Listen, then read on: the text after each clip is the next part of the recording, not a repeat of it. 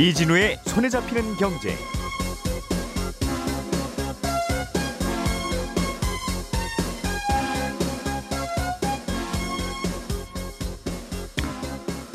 안녕하십니까 이진우입니다. 우리나라에는 재건축 초과이익 환수제라는 제도가 있는데요. 아파트를 재건축했을 때 조합원이 얻은 이익의 일부를 정부가 가져가는 겁니다. 어, 정부가 이 재건축 초과이익 환수제라는 제도를 손보기로 했습니다. 환수 대상이 되는 기준 금액도 올리고 각종 감면 제도를 추가해서 재건축 아파트 소유자의 부담을 좀 낮추는 게 핵심인데 잠시 후에 이 내용 자세하게 좀 들여다보겠습니다.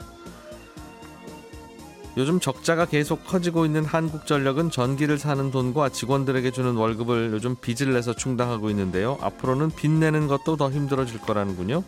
이 얘기도 좀 들어보겠습니다. 영국 돈 파운드화의 가치가 크게 떨어지다 보니까 영국 중앙은행이 대규모로 국채를 매입해서 시장에 개입하기로 했는데 이게 별 효과는 없고 오히려 부작용이 더 클 거라는 지적이 함께 나옵니다. 이건 또 어떤 이유 때문인지 알아보겠습니다. 9월의 어, 마지막 날 손에 잡히는 경제 바로 시작하겠습니다. 오늘의 뉴스를 프로파일링 합니다.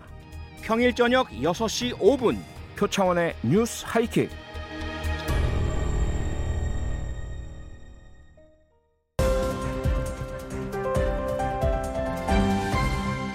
이진우의 손에 잡히는 경제. 예, 복잡하고 어려운 경제 뉴스를 깔끔하게 정리하는 시간 김현우 소장, 박세훈 작가 그리고 아쉽지만 금요일에만 만날 수 있는 목소리 안승찬 기자 이렇게 세 분과 함께합니다. 어서 오세요. 안녕하세요. 안녕하세요. 예. 아, 9월도 마지막 날 마지막이면 어쩌자는 겁니까? 아, 10월이 다가옵니다. 겨울이 점점 싫어지고 있는 나이가 되고 있어서 예, 일단 그래도 경제 뉴스들이 하도 상큼하니까 네. 재미있게 정리해 보겠습니다.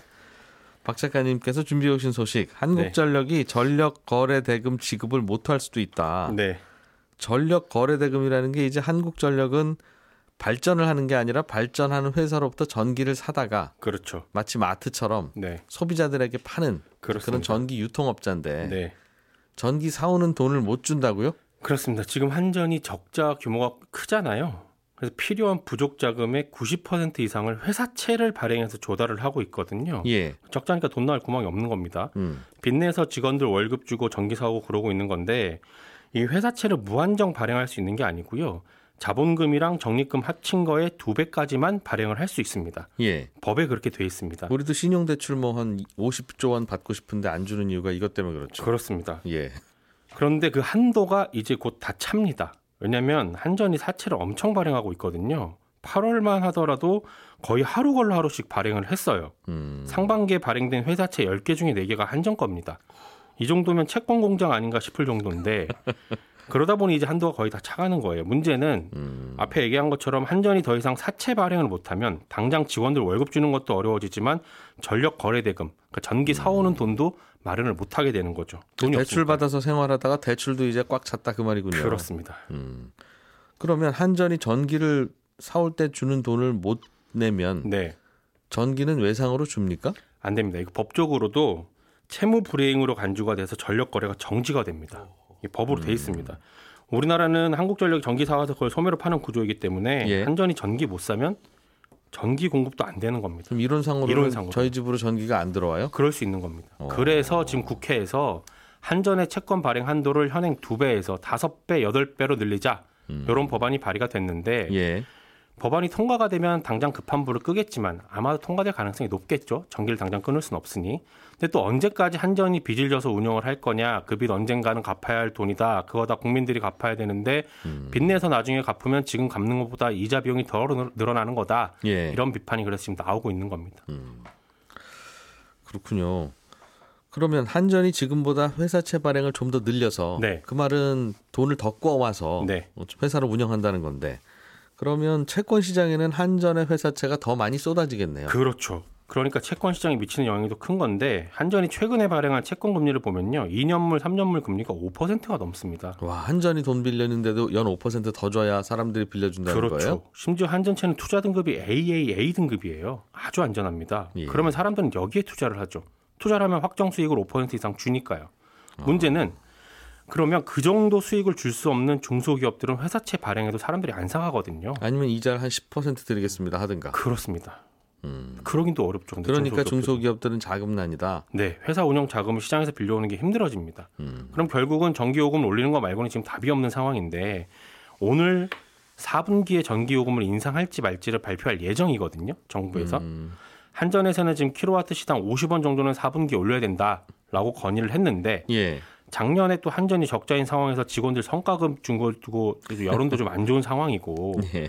한 번에 50원 올리는 건 정부로서도 부담이라서 당연히 물가가 오르니까요. 예. 아마도 킬로와트 시당 5원을 올리는 걸로 결정이 되지 않겠느냐 이런 전망이 나오는데 어떤 결정이 나올지는 오후에 두고 봐야겠습니다.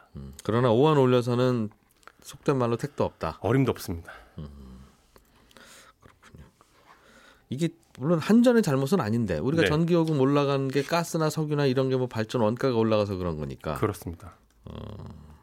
그렇긴 한데 그럼에도 성과금은 받지 말았어야 되는 거 아니냐? 네. 그런, 그런 여론이 여론이에요? 네. 알겠습니다. 김현우 소장님, 네. 재건축 초과이익 환수제를 정부가 좀 손본다고 했는데 내용은 발표가 됐네요. 네, 그렇습니다. 뭐 이달 안에 발표를 한다고 했는데 아, 시한은 맞췄습니다. 내용을 잠깐 설명을 드리자면 아, 먼저 이제 현재 기준의 재건축 초과이익 환수제가 어떤 것이냐. 일단 재건축하게 되면은 전과 후 차익이 생기잖아요. 예. 집값이 오르게 되니까. 음. 그런데 그 차이가 일정 부분을 초과하게 되면 세금을 더 매기겠다라는 게 컨셉입니다. 음. 아, 재건축으로 발생한 총 이익에서 어, 재건축 비용 그리고 자연스럽게 올라간 집값 요걸 뺀 나머지가 순수하게 재건축으로 발생한 이익이죠. 그렇겠죠. 재건축을 안 했으면 요만큼만 올랐을 텐데 그렇습니다. 라는 금액을 정해두고 네. 이것보다 더 올랐으면 이건 순수히 재건축 때문에 오른 거다. 그렇습니다. 그 순수하게 재건축 때문에 오른 수익이 에, 1인당 평균 3천만 원을 초과하게 되면 예. 초과하는 부분에 대해서 최소 10%에서 어, 최고 어, 50%까지 예. 누진세율로 이렇게 과세하는 제도입니다. 음. 아, 요 제도는 뭐 2006년에 도입이 되긴 했지만 그 중간에 주택 시장이 좀 침체되고 이러다 보니까 시행이 유행 유예됐다가 2018년에 1월부터 시행이 됐거든요. 예. 그때 이후로 관리처분 인가를 신청하는 모든 재건축 단지가 여기에 해당이 되는데 음. 아, 이렇게 일정 부분을 초과해서 발생하는 이익에 대해서 높은 세율로 세금을 매기다 보니까 음. 재건축 사업이 지연된다거나 아니면은 뭐 일부러 밀어둔다거나 아, 이런 문제가 생기기도 했었죠. 그러니까 주택 공급이 안 되다 보니 음. 예. 이 문제를 해결하기 위해서 그 제도 개선안이 어제 나온 겁니다. 음, 좀 제도를 좀 풀어주자 그러면 그런 네. 취지였다는 거예요. 맞습니다. 그러면 재건축 재건축 하는 분들 입장에서는 집값이 올랐으면 네. 양도소득세라는 게 있잖냐 나중에 팔 때 다 낼 거다 다. 그렇죠. 전 국민들은 다 그렇게 내는데 왜 재건축한 단지들만 중간에 한 번 더 내라고 하냐. 차익을 실현한 것도 아닌데 어. 오히려 내 돈이 더 들어가기도 하는데 그러니까 아마 이 제도는 곧 바뀔 거니까 네. 바뀌고 나면 우리 재건축하자 뭐 이런 식으로 되는 바람에 계속 이제 재건축도 안 되고 예. 안 그렇죠. 되면 공급이 잘 안 되고 네. 이 문제 때문에 뭘 좀 완화시켜 주겠다는 쪽으로 발표가 됐는데 실제 기대한 것처럼 완화가 된 거죠. 음, 내용은 어떤 내용이 들어 있습니까? 아, 크게는 네 가지입니다. 일단 과도한 초과이익에 대해서 세금을 매기겠다라는 그 큰 틀의 컨셉은 그대로입니다. 네. 그 안에서 바뀐 거거든요. 첫 번째로는 초과이익의 기준 금액 자체가 올라갔습니다. 앞서 순수한 재건축 비용이 1인당 평균 3천만 원이 초과하게 되면 그 초과분에 대해서 세금을 매긴다라고 말씀드렸는데 그 3천만 원의 기준이 1억 원으로 올라간 거죠. 그러니까 쉽게 얘기해서 기존에는 3천만 원만 넘어가도 세금을 내던 걸 지금은 1억 원까지는 에, 차익이 생겨도 봐준다. 예, 음, 그렇습니다. 주변 집값보다 1억 올라간 거는 그냥 드세요. 그렇습니다. 그냥 드세요 하는데 예.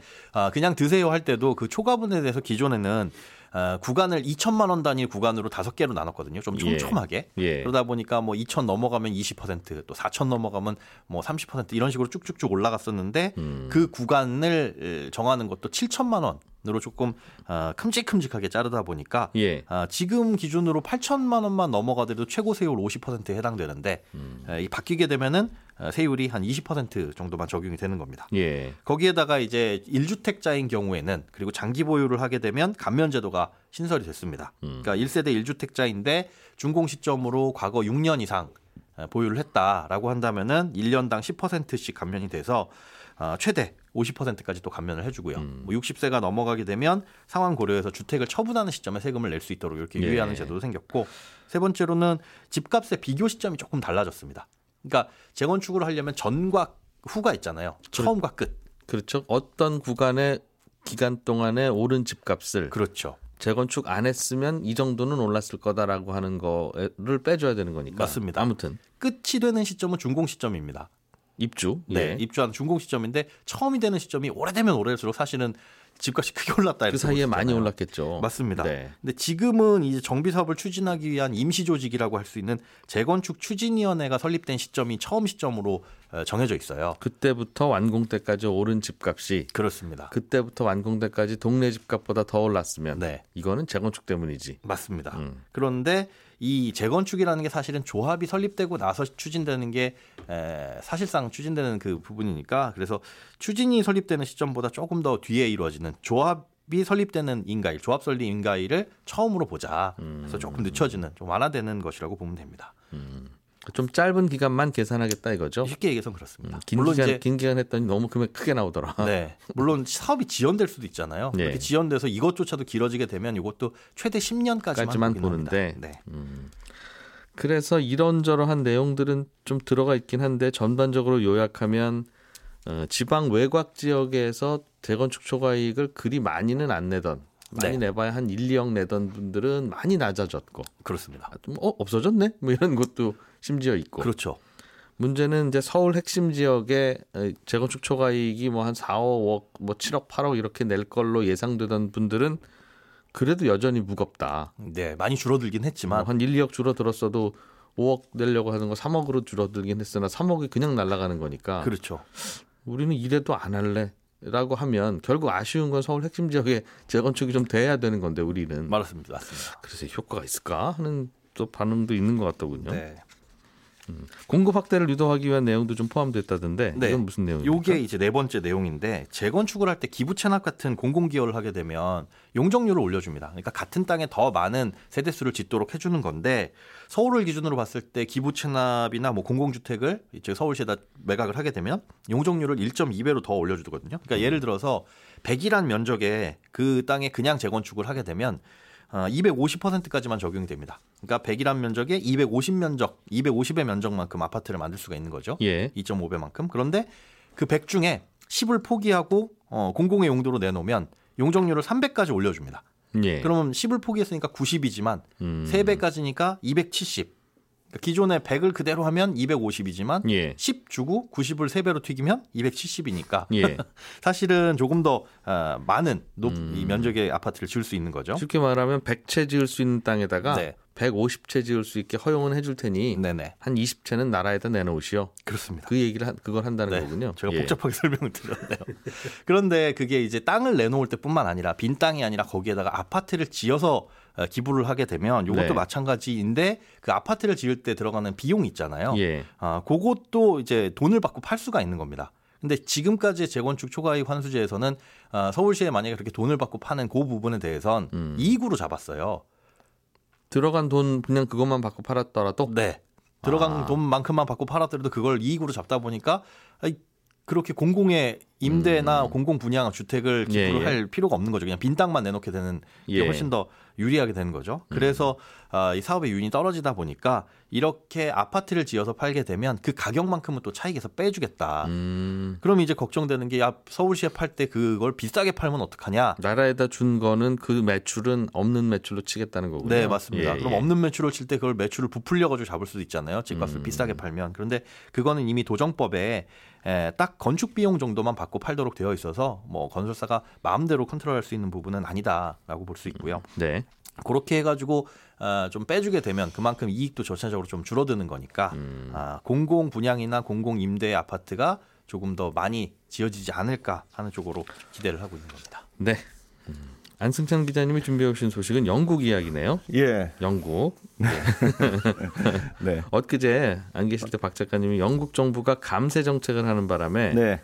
감세를 하려고 하면 정부가 재정이 약해질 거고 정부 돈이 없어질 거니까 분명히 돈 찍어서 쓸 거야. 그렇습니다. 그러니까 영국 돈이 막 흔해지겠구나. 음. 그래서 파운드화 가치가 많이 떨어졌다는 소식 전해드렸는데 그렇게 말씀하셨더라고요. 예, 이번 이번 잘못 말씀하신 거예요? 아니요, 아니요. 아, 정확하게 말씀하신 예. 겁니다. 이번에는 중앙은행이 영국 국채를 시중에서 사들이겠다. 네. 이게 일종의 미국에서 했던 양적 완화인 건데 이게 또 논란이 되고 있습니까?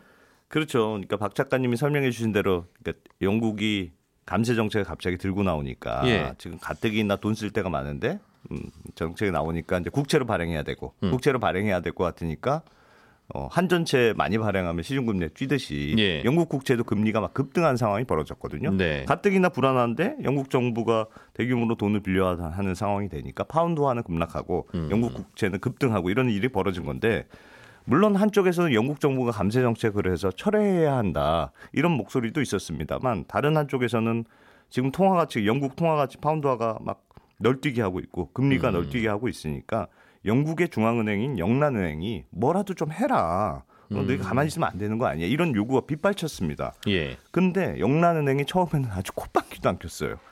이 영란은행의 앤드루 베일리라는 분이 총재인데 이 어떤 성명을 발표했냐면 첫째 우리는 긴급 회의는 안 열 거다. 음. 둘째 이건 정부가 먼저 해결해야 될 일이다. 예. 중앙은행이 할 일은 물가 관리를 하는 거지 뭐 그런 거 하는 거 아니다. 음. 이렇게 딱 아주 선을 딱 그어버렸어요. 예. 그러니까 정부가 한 일 가지고 왜 우리한테 그러느냐 정부한테 가서 말씀하세요 이렇게 말한 건데 음. 지금 며칠 만에 입장을 바꿔서 영란은행이 영국 국채를 무제한 매입하겠다 이렇게 긴급 발표를 한 거거든요. 아, 물론 이게 다음 달 중순까지만 좀 한시적으로 하겠다는 조치이긴 합니다만 그러니까 시중에 금리가 자꾸 오르니까 그렇습니다.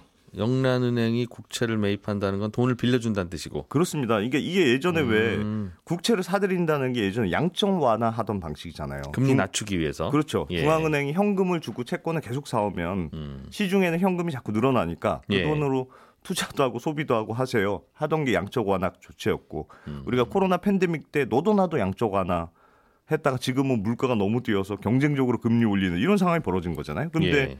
영국의 중앙은행이 갑자기 코로나 때처럼 다시 돈 풀기에 나서는 결정을 한 셈이니까 음. 매우 매우 이례적인 일이 벌어진 셈이죠. 그렇군요. 그래서 시장은 혼란스럽다. 그렇습니다. 음. 아 근데 그러니까 이 상황을 보고 여러 가지 해석이 있는데 일단 그만큼 상황이 심각했다고 볼 수 있어요. 왜 영란은행은 그럼 갑자기 상황 입장을 바꿨느냐? 음. 뭐 상황이 심각해서 그럴 수도 있고 결정적으로 영국의 연기금 때문에 그렇다는 해석들이 많습니다. 이게 무슨 말이냐면 예를 들면 영국의 연구, 연기 금에서 100파운드의 돈이 들어왔는데 30년 후에 100파운드를 이자 붙여서 연금으로 지급해야 되는 상황이 있다고 해봐요. 그러면. 예. 연기금 입장에서 제일 안전한 방법은 30년 국채에 투자하는 거 아니겠습니까? 예. 그런데 영국도 우리나라 국민연금처럼 들어오는 돈은 적고 나가야 되는 연금은 많고 네. 그러니까 어떻게든 연기금의 투자 수익률을 높여야 되는 상황인 거예요. 우리가 국민연금 열심히 굴려야 되듯이 그렇습니다. 그래서 마찬가지겠죠. 연기금이 무슨 걸 하냐면 LDI 전략이라고 해서 좀 복잡한데 하여튼 단순하게 말씀드리면 예. 파생 상품 투자를 통해서 실제로 국채에 투자하는 금액은 되게 줄이고 음. 남는 돈으로 주식 부동산 이런 데 굉장히 많이 투자를 해서 수익률을 극대화하는 예. 이런 전략을 쓰는 아주 대표적인 곳이 영국 연기금인데 우리나라 국민연금도 대부분 주식 투자하고 이러더군요. 그렇습니다. 근데 이제 파생 상품이라는 게 내가 생각했던 범위 내에 있어야 되는데 네. 이 범위를 벗어나면 난리가 나잖아요. 음. 그러니까 영국 국채 금리가 지금 예상 범위를 넘어서는 이상 급 등을 하게 되니까 네. 파생 상품에 추가 담보를 맡겨야 되는 일이 벌어진 거고. 음. 그러니까 영국 연기금이 이런저런 자산을 급하게 처분하게 되고 네. 그래서 시중 금리는 더 뛰게 되고 이런 일이 벌어지니까 음. 영란은행도 여기서 가만두면 어, 연기금도 큰일 날 수 있겠다 예. 이렇게 싶어서 이제 울저 울며 겨자 먹기 처럼 국채 매입이라는 양적 완화 카드를 쓸 수밖에 없었다 이렇게 지금 알려져 있는데요. 연기금이 투자에 실패했군요 최근에. 그렇습니다. 근데 이게 아, 이 영란은행의 사례가 지금의 굉장히 복잡한 금융 환경을 보여주는 대표적인 사례라는 지적들이 많은데 왜냐하면 네. 지금 영국도 물가 때문에 지금 난리거든요. 음. 이게 영란은행이 다음번 그 통화정책회의에서 기준금리를 1% 포인트 이상 아, 올릴 수 있다 이런 전망도 나올 정도로 지금 네. 물가 상황이 심상치가 않은데 이런 상황에서 시중금리가 너무 더 빨리 뛰어버리니까 음. 예정에 없던 양적 완화 카드를 쓰게 된 건데 예. 이렇게 양적 완화 조치를 하면 시중에 돈이 풀- 풀리니까 물가가 더 뛸 거 아니겠습니까? 예. 그럼 영란은행은 이걸 잡으려고 기준금리를 더 올려야 하는 음. 이런 악순환이 벌어진 건데 지금 영국만 그러는 게 아니고 많은 나라들이 이런 일이 벌어질 수 있다는 게 전문가들의 고민이거든요. 네. 그러니까 지금은 무조건 물가를 잡아야지 이래서 각국의 중앙은행들이 경쟁적으로 기준금리를 올리고 있습니다만 음. 어디선가 이제 약한 고리가 이제 억하고 이렇게 탁 쓰러지게 되면 예. 그걸 또 잡기 위해서 뭐 부양책을 써야 되고 그런 물가 잡기가 더 어려워지는 어, 그런 상황이 되는 거죠. 음. 예를 들면 우리나라도 지금 채권은 우- 한국은행이 열심히 뭐 기준금리를 올리고 있습니다만 우리나라는 또 가계부채가 크기 때문에 단순히 물가만 보고 통화 정책을 결정하기에는 부담스러운 부분이 있는 거 아니냐 이런 전망들이 있잖아요. 예. 그러니까 결국 물가를 생각하면 금리를 올려야지만 음. 실제로 경기가 나빠지면 어 그래서 중간에 곡소리가 나기 시작하면 그냥 놔둘 수 없으니까 음. 이런 딜레마 상황 어떻게 할 거냐 고민거리다. 있는 거죠. 예. 단순하게 보자면 미국은 요즘 통화 가치가 높잖아요. 미국 네. 달러가 강세니까. 네. 왜 강세인가 봤더니 미국은 금리 열심히 올리고 있으니까 강세다. 네. 아 금리가 올라가면 저 나라 통화를 사람들이 좋아하는구나. 음. 라고 생각해서 그럼 그럼 우리나라도 원화가 자꾸 약세가 되고 있으니까 좀 막기 위해서는 금리를 올려야 되겠네. 그래서 예. 따라잡는 거구나. 음. 라고 이해를 했더니 음. 오늘 설명을 들어보니까 영국은 막 금리가 엄청나게 오르는 바람에 음. 통화 가치가 폭락합니다. 네. 또 그런 설명을 듣, 듣게 되니 금리 올라가면 그 나라 돈 가치가 좋아지는 건가라고 외워놨더니 왜 또 틀린 거냐. 엄청나게 헷갈리는데 그래서 저도 어제 전문가한테 여쭤봤더니 네. 환율이라고 하는 건 그냥 인기 투표 같은 상대적인 상대적인 개념이다. 거라서 어. 그래서 똑같은 일이 벌어져도 네. 이 나라에서 벌어지면 그 나라 통화 가치는 떨어질 수도 있고 맞습니다. 음, 그렇다고 설명하시더군요. 네. 저도 집에 아이가 둘이 있는데 네. 한 녀석은 공부하러 간다 그러면 걱정이 되고 음. 한 녀석은 공부하러 간다 그러면 마음이 든든해지고 똑같이 공부하러 가는데 내 느낌이 달라요. 마찬가지로 시중 금리도 네. 금리가 올라도 이 나라는 어 이거는 나 따라 괜찮으니까 금리도 올리고 좋아 네. 나이 나라 살래. 또저 나라는 금리 올린다고 하면 쟤는 저러다 탈라 안 돼. 아니 그래서 지금 그러는 것 같더군요. 굉장히 이렇게 역설적인 어, 그 정책 조합이 막 같이 들어가는 거예요. 영국도 지금 한쪽에선 금리를 올리고 예. 한쪽에선 돈을 풀고. 음. 지금 22 중앙은행도 비슷해요. 왜 지금 마이너스 금리금 내고 금리를 끝내서 금리 인상을 결정했습니다만 예. 채권 매입 프로그램 같이 지금 돌리고 있거든요. 그러니까 금리를 올리긴 올려야 되는데 음. 이탈리아라든가 그리스라든가 스페인 이런 상황에서 푹 쓰러지면 이거 어떻게 할 거냐. 음. 그러니까 이런 나라들은 우리가 그냥 국채를 여기는 또 사줄게. 네. 그러니까 전체적으로 다이어트 하는데 그래서 다이어트하고 막 졸라매야 되는 상황인데 유독 체력이 약한 아이들한테는 음. 따로 불러서 삼겹살 먹이는 거니까 이래가지고 쓰러지는 상황은 없겠습니다만 이게 금리 인상 효과가 있겠느냐 다이어트가 이게 되겠느냐 음. 뭐 그런 고민들이 있는 거죠. 간단하게 소식 하나만 더 보죠, 박 작가님. 네. 유럽에 이산화탄소도 부족해요. 이산화탄소가 부족해서 음료수 만드는 업체들이 공장을 못 돌리고 있다는 소식도 있네요. 그렇습니다. 콜라나 맥주 좋아하는 분들한테는 아주 안 좋은 소식인데 예. 이산화탄소는 탄소 음료나 맥주에 들어가는 거품 만드는 필수 원료거든요. 조금 들어가죠. 네. 고게 들어가면 톡 쏘는 맛을 만들어내는 건데 네. 이때 쓰이는 이산화탄소는 주로 비료 만드는 과정에서 나오거든요. 아. 근데 올 들어서 에너지 가격이 급등하면서 비료 업체들이 생산을 안, 안 하니까 예. 덩달아 이산화탄소 생산량이 줄어든 겁니다. 음. 비료 생산에 필요한 천연가스 가격 1년 전보다 몇 배로 뛰면서 비료 생산해봐야 남는 게 없다. 아무도 생산을 안 하고 있는데 음. 대표적으로 벨기에 한 맥주 업체 같은 경우는 신규로 이산화탄소 계약하려고 했더니 그 전보다 13배나 가격이 올랐다면서 와. 이 가격이면 공장 문 닫아야 된다. 이렇게 얘기를 했더라고요. 김 빠진 사이다, 김 빠진 맥주들이 좀 나오겠네요. 그걸 만들 수가 없으니 사실 의미가 없잖아요. 김 빠진 콜라는. 온실가스 이산화탄소 너무 많다고 우리 걱정인 건데. 네. 예, 저는 11시 5분에 이어지는 선을 잡히는 경제 플러스에서 다시 한번 인사드리러 올게요. 고맙습니다. 이진우였습니다.